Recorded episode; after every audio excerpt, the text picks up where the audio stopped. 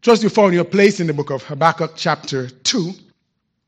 Habakkuk, chapter 2. Now we're reading this morning from verse 1 to verse number 4. Habakkuk, chapter 2, and verse number 1. The Bible says, I will stand upon my watch and set me upon the tower, and will watch to see what he will say unto me, and what I shall answer when I am reproved. And the Lord answered me and said, Write the vision and make it plain upon tables, that he may run that readeth it. For the vision is yet for an appointed time, but at the end it shall speak and not lie. Though it tarry, wait for it, because it will surely come it will not tarry. Behold, his soul, which is lifted up, is not upright in him, but the just shall live by his faith. Let us pray. Father, we thank you so much for your goodness towards us. Thank you for your love, your tender mercies, and your kindness. Dear Lord, we are humbled by the fact that you would choose to love us in spite of ourselves, in spite of our failures, our limitations, and our faults. And we come before you today truly a needy people, but knowing that you're a God who's able to answer each and every prayer and to minister to each and every need. And so we come before you today seeking your guidance, your direction as we look into your word, that you would open our hearts, our minds, and our understanding, and that we'll receive your word with gladness. Take full control. Give me the words you'll have me to say. Empty me of self, cleanse me of sin, and fill me with your precious Holy Spirit. Dear Lord, we need you and we can do nothing without you. And I ask, dear Lord, for your presence to fill this place. Move on every heart. May your will be accomplished. May lost souls be saved. May believers be challenged to be closer drawn to you. And when it's all said and done, may we be careful to give you all the honor and glory and praise that's due your holy name. In Jesus' name I pray. Amen. Thank you so much for standing. You may be seated. I grew up in a household where my dad loved boxing and my grandmother loved wrestling. And you might be wondering, how come these Christian people love sports with so much fighting and violence or perceived fighting and violence, if you know what I mean? Well, that's a question for another message. But what I want to say this morning is from watching these two sports with the enthusiasts that I just mentioned, I learned over the course of time that there are various ways in which these fights are declared over. In wrestling, one can do so by holding the opponent's shoulder and back down while the referee counts, slapping the ground. One, two, three. And in boxing, the referee counts to 10. If that opponent has been knocked down and determines if the boxer has sufficient ability to continue the match.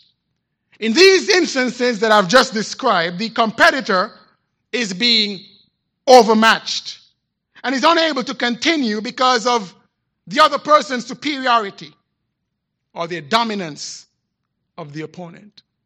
However, there are some instances in these sports where the fight is declared over because the opponent or those in his corner have assessed the situation and have made a decision to voluntarily give up.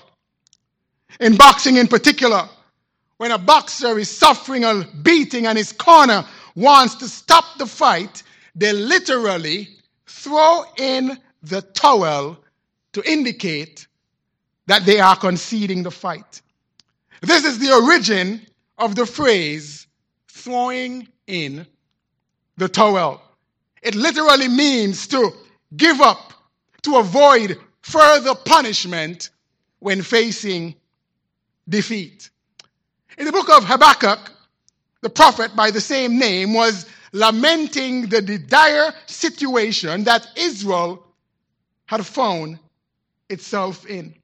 If you look at me at chapter 1, I want you to see the cry of Habakkuk, to understand his burden,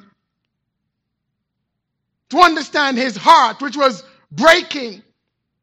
Verse number 1 of chapter 1 says, The burden which Habakkuk the prophet did see. O Lord, how long shall I cry, and thou wilt not hear? Even cry out to thee out of violence, for thou wilt not save. Why dost thou shew me iniquity and cause me to behold grievance? For spoiling and violence are before me, and there are, there are that raise up strife and contention. Therefore, the law is slacked, and judgment doth never go forth. For the wicked doth compass about the righteous. Therefore, wrong judgment proceedeth. So Habakkuk is here lamenting the woes of God's people, which is a result of God's judgment upon them. But the situation described by Habakkuk in chapter 1 was about to get worse. Because God was going to foretell of the Babylonian captivity where the Chaldeans would come and make life very difficult for God's people. They were going to be raised up.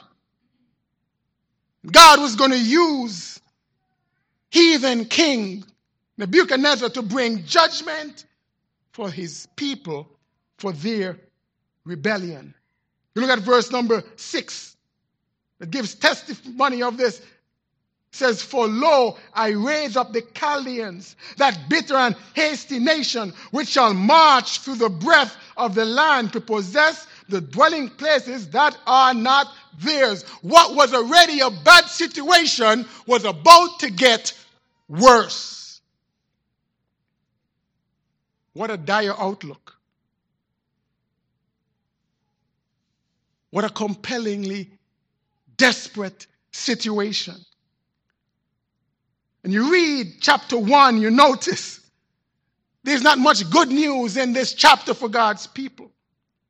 But what is so very interesting and instructive is the response of Habakkuk to this prophecy. You look at verse 11 down to verse number 17. Habakkuk rests in the goodness of God in his mercy and in his justice. And he's essentially saying, God, I know you. I know your character. I know that you are good God. And I know that in spite of what you have just outlined, you are not going to let this heathen king destroy and annihilate your people. You're not going to let them make mockery of us. I simply know you are not that kind of God. Look at what he says in verse number 12.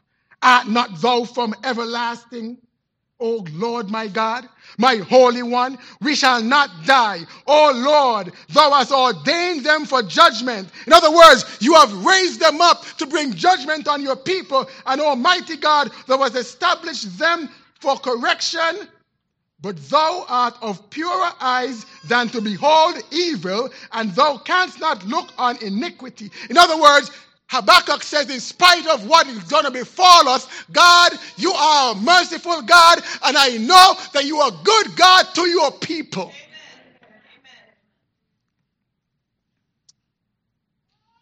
And he establishes his mindset and the foundation, the platform, if you will, for what we see in our text in chapter number two which I am so very fired up and excited to share with you today. You see, my friends, we are dealing with a lot of gloomy looking forecast right now in our world.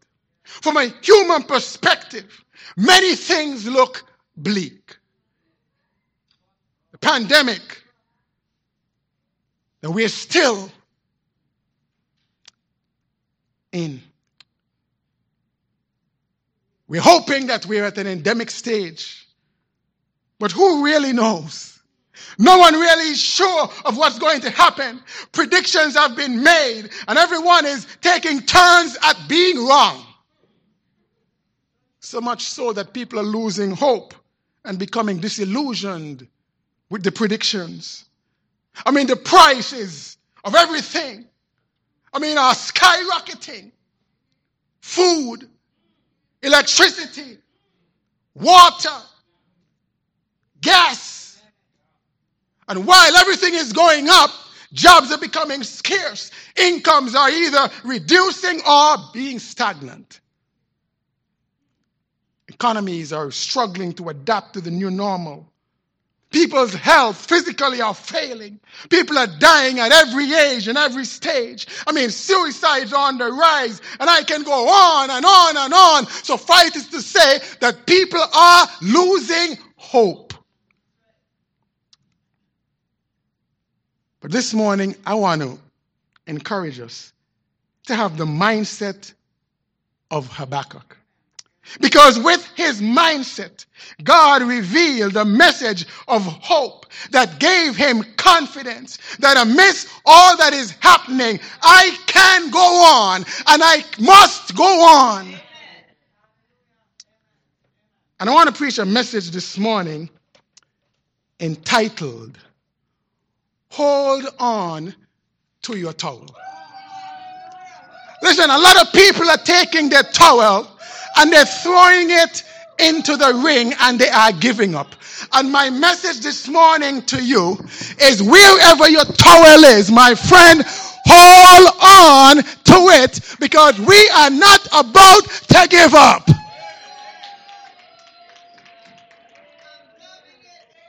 This is not the time to give up.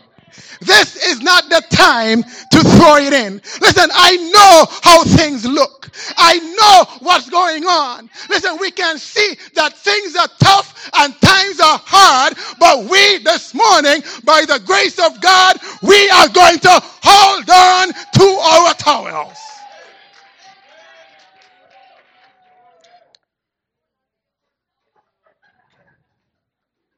You see, my friend, you still have life. And while there is life, there is hope. Listen, God has left us here for a reason. And simply put, He is not done with you yet. You are still here.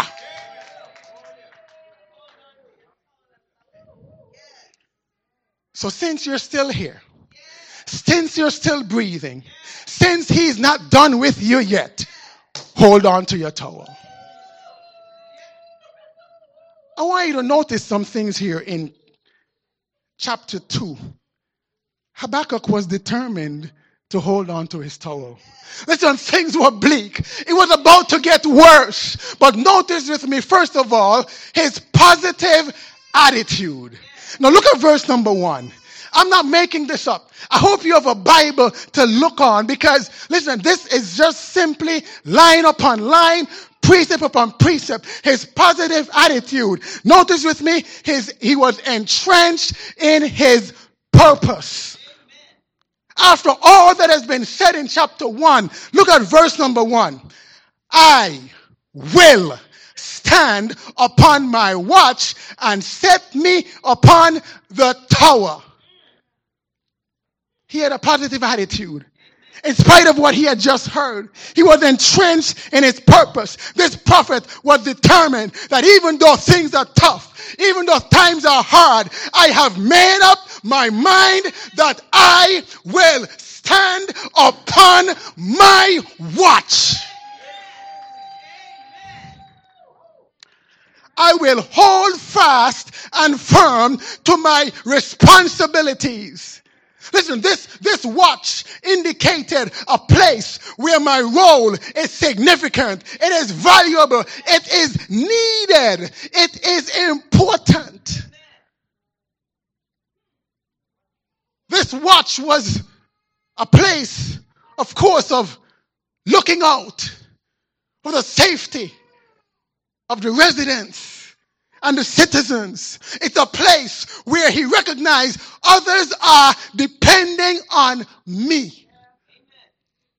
As a result, now is not the time to abandon my post. If I'm a Sunday school teacher, I will stand upon my watch. If I'm a choir member, I'm going to stand upon my watch. If I'm a bus driver, I'm going to stand upon my watch. If I'm a facility care worker, I'm going to stand on my watch. If I'm a ministry leader, I'm going to stand upon my watch. If I'm part of the technical team, I'm going to stand upon my watch. If I pray for the brethren, I'm going to stand upon my watch. If I'm an encourager of the saints, I'm going to stand upon my watch. Because whatever I do, I am rooted and grounded in fulfilling my purpose.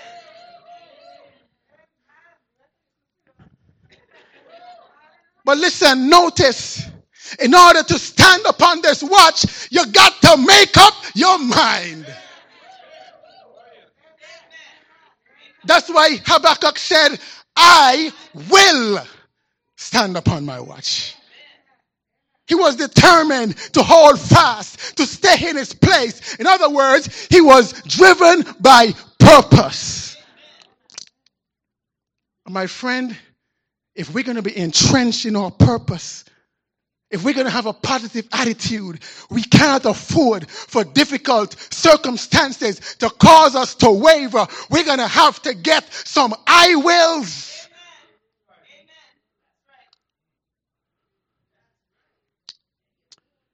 He was entrenched in his purpose. But notice, he was also elevated in his position.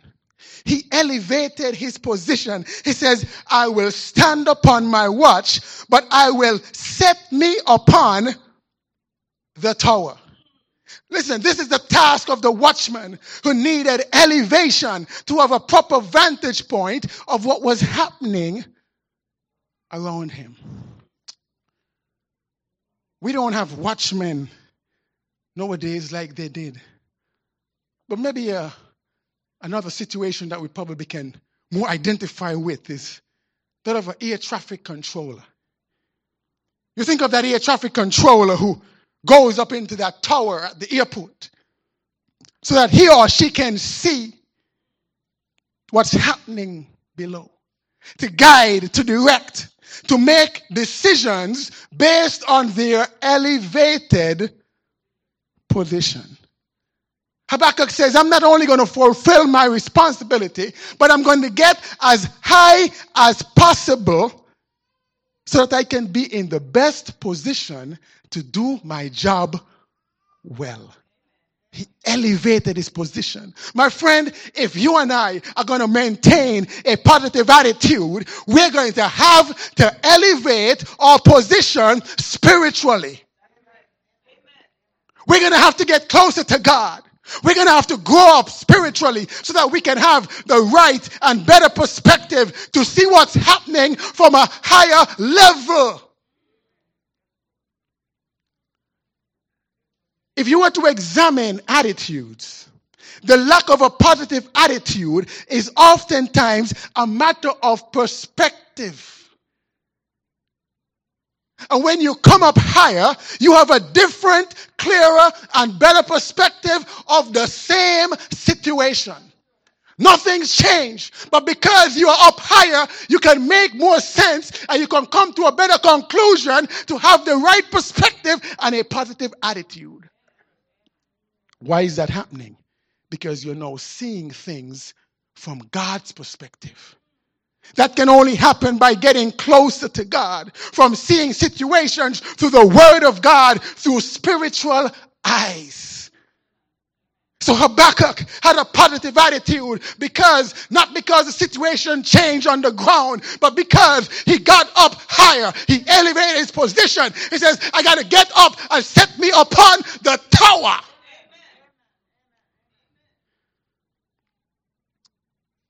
He was entrenched in his purpose. He elevated his position. And notice, he had an essential perspective.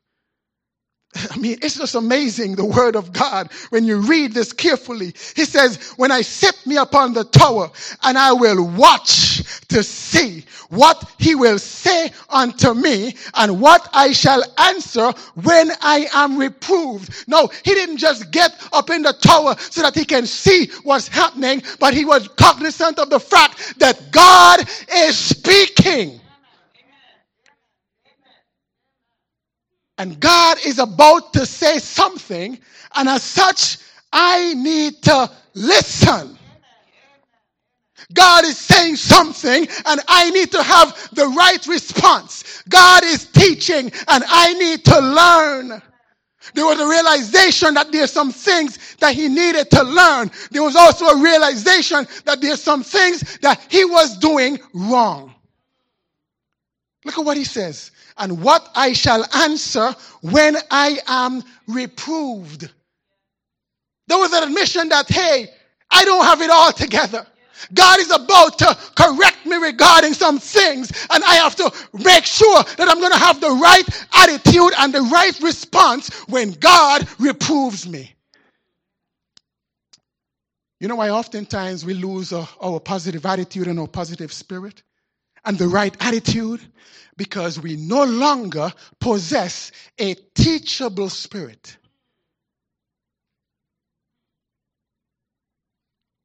But God is saying, don't throw in the towel.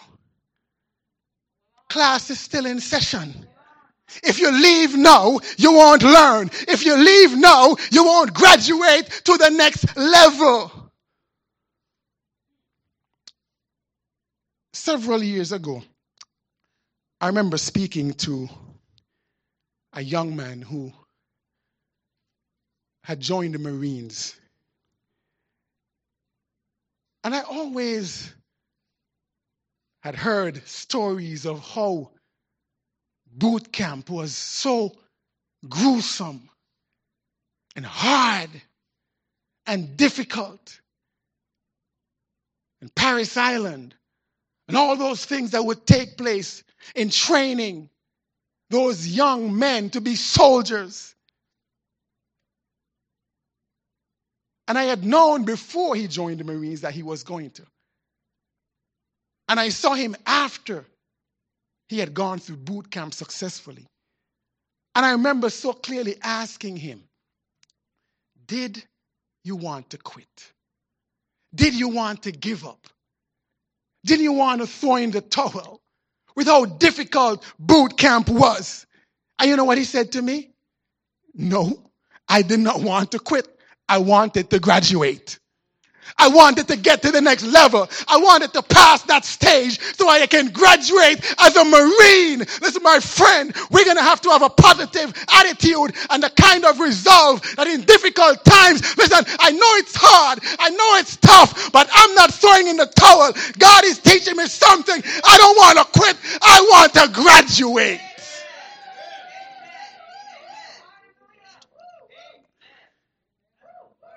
That's why Habakkuk says, This is not quitting time. This is time for me to be entrenched in my position. This is time for me to elevate to another level. This is time for me to say, God, what is it? What is it you're trying to teach me? What is it you're trying to show me? I need to listen up and I need to have the right response to what you're teaching. Habakkuk had a positive attitude. But notice, secondly, God gave him a purposeful assignment. Look at verse number two.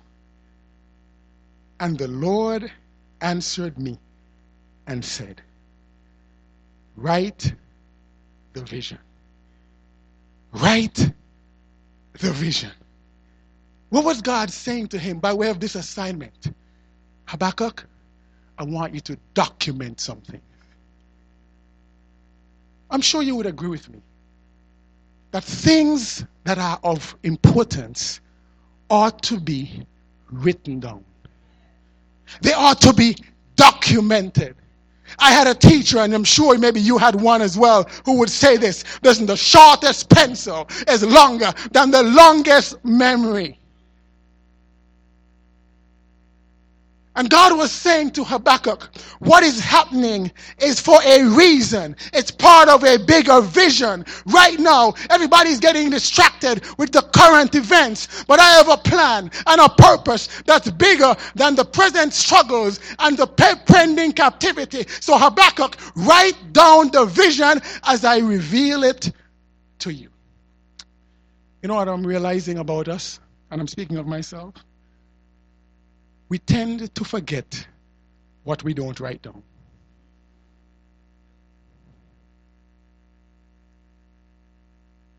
Write down what God has done for you. Write down the prayers that He's answered. Write down the goals that He's placed on your heart. Write down the dreams you hope to accomplish. Listen, this is a purposeful assignment that God was giving to Habakkuk for a reason. He says, Write it down, Habakkuk, document it. But notice he said not only to document, but he said, Make this thing distinct. He says, Make it plain upon tables, make it clear. Make it specific. I don't want it to be confusing. I don't want it to be puzzling. I want what you're about to write down to be clear as day. Make it distinct. But he also says to him, Habakkuk, because this is a purposeful assignment, I want it to be written down distinctly because I want others, as well as you, to digest it. Look at what he says here. He says, Write the vision, make it plain upon tables that he may run. But look at the last part. That what? Read it. It. It. He says, I want you and others to digest it, to read it, to process it, to understand it, to know what is required. Why is all of that important? So that there can be direction. Notice what he says in the phrase just prior to what I just read. He says that he may do what? Run. In other words, I want you to write this thing down, Habakkuk, so that you can be directed about exactly what you're supposed to be doing and that others can be guided accordingly. Now, for those of you who supervise others, or even if you are supervised, I'm sure that you would agree with me that when you write down the expectations of the employees, when you write down the objectives, you are more likely to get the desired results. Because you are now able to hold each other accountable for what needs to be done. And what God was saying to Habakkuk Habakkuk, listen, there's part of a bigger picture, a bigger plan than what you see currently at the moment. So don't throw in the towel. Write down the vision because the vision gives you something to strive for. Our problem is that we stop running and we throw in the towel because we stop looking at where we are going and we start looking at what's happening. He says, here's why a vision is so important. A vision keeps you focused on going even when things are tough and not get distracted by what's happening all around. That's just what happened to Peter. That was his problem when he kept his eyes on the goal, when he kept his eyes on the vision, he was walking on water. When he got distracted by the waves, he began to sink. And at Shiloh Baptist Church, it's my prayer that we will be people who are motivated by vision. And here's our vision statement at Shiloh Baptist Church to represent the Lord as a mature body of believers in unity and love. Listen, that vision will keep you running until Jesus comes. Because we can never get to a point where we have arrived to represent the Lord as a mature body of believers in unity and love. So, my friend, my brother, my sister, let's keep running and hold on to your towel.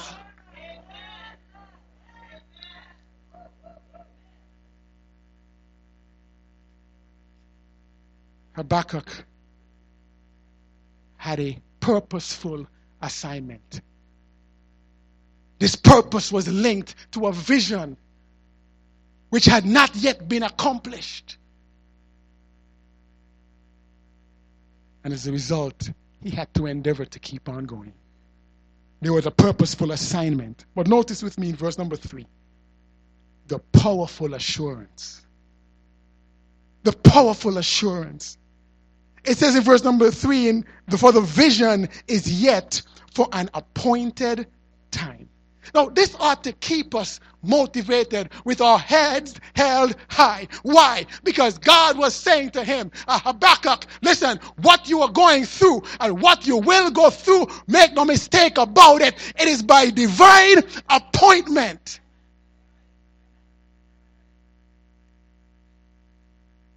What's happening is not by accident.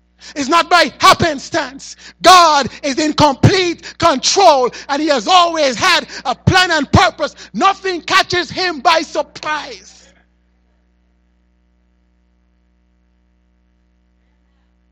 Divine appointment.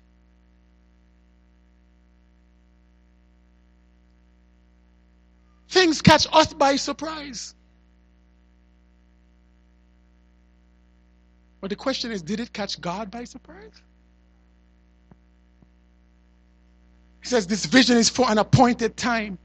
But notice what's so assuring about this promise from God is that, my friend, it will be deemed accurate. Look at what he says here. But at the end, it shall speak and not lie.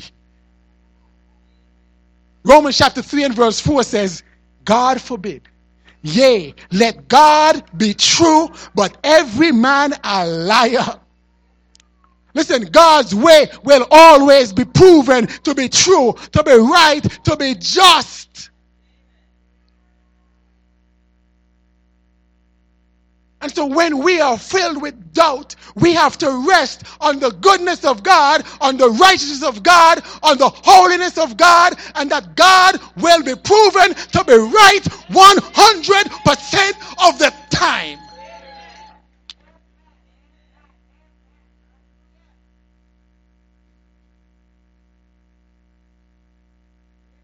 I didn't tell you that we will be right 100% of the time.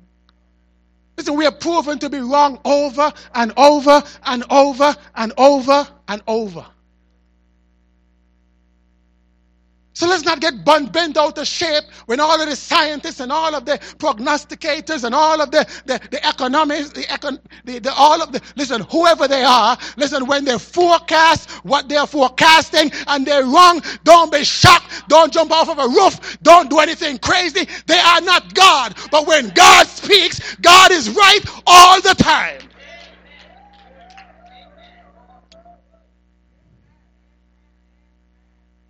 He will be deemed accurate. This is a powerful assurance.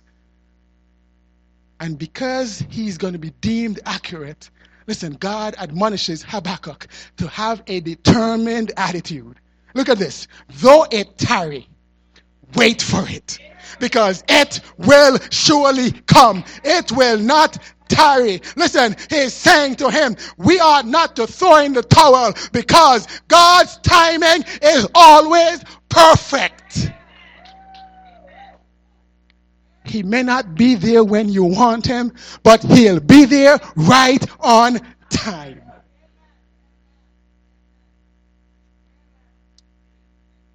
You know what I'm realizing about life? And this thing of serving God and having your plans and your agendas, that God knows how to slow us down in order for us to get back in His timing. Listen, sometimes we're just running too fast. And God says, I got to slow you down.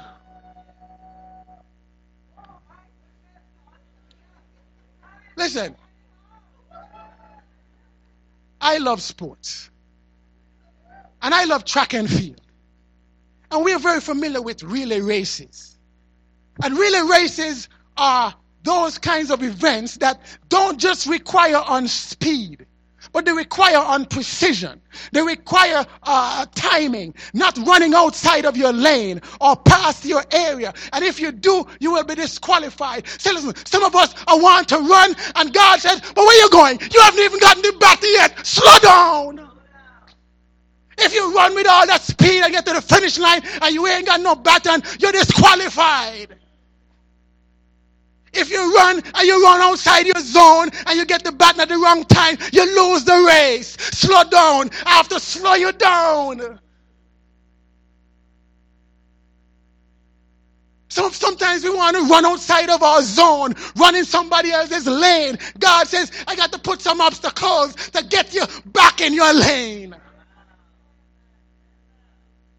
He says, though it tarry, wait for it. Listen, it will surely come. Why? God wants you to run to the finishing line with the baton in your hand, a winner, a champion.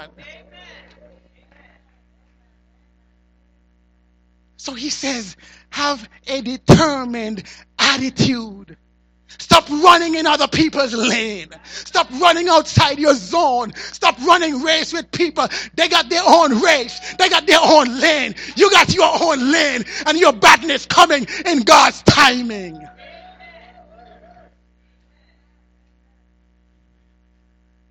A powerful assurance. But notice finally, in verse number four, with all that had been said, Note with me that in order to get to the end successfully, there must be a particular approach. Look at verse number four.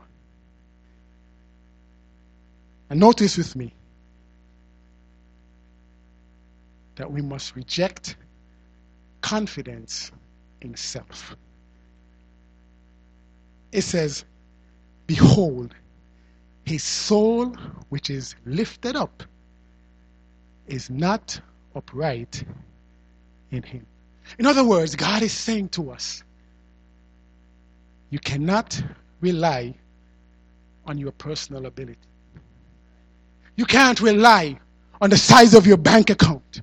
You can't rely on your investments, in your assets, in your contacts, in who you know. You can't rely and depend on the outlook of the economy. You can't rely on the stock market. Listen, you can't rely on your own personal efforts, your intellect, or even your expertise. Listen, this is why so many people are throwing in the towel because the things and the people that they're hoping in are failing and they are losing hope.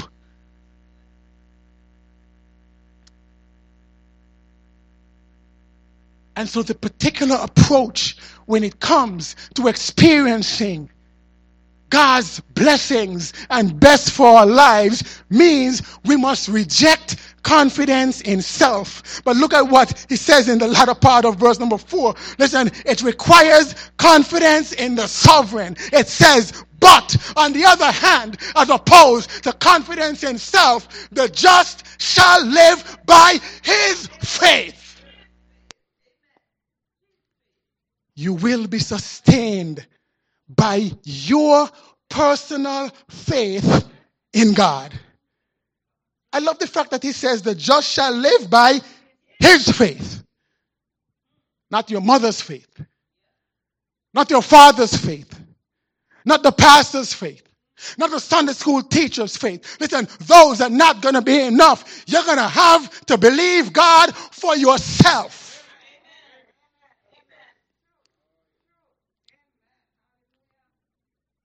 When you do that, no matter how bad things look, you will be assured that God has a plan and a purpose.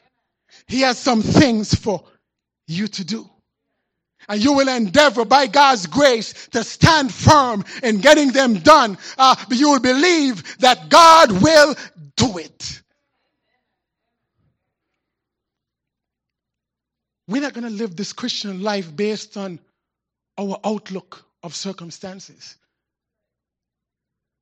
Without faith, it is impossible to please God.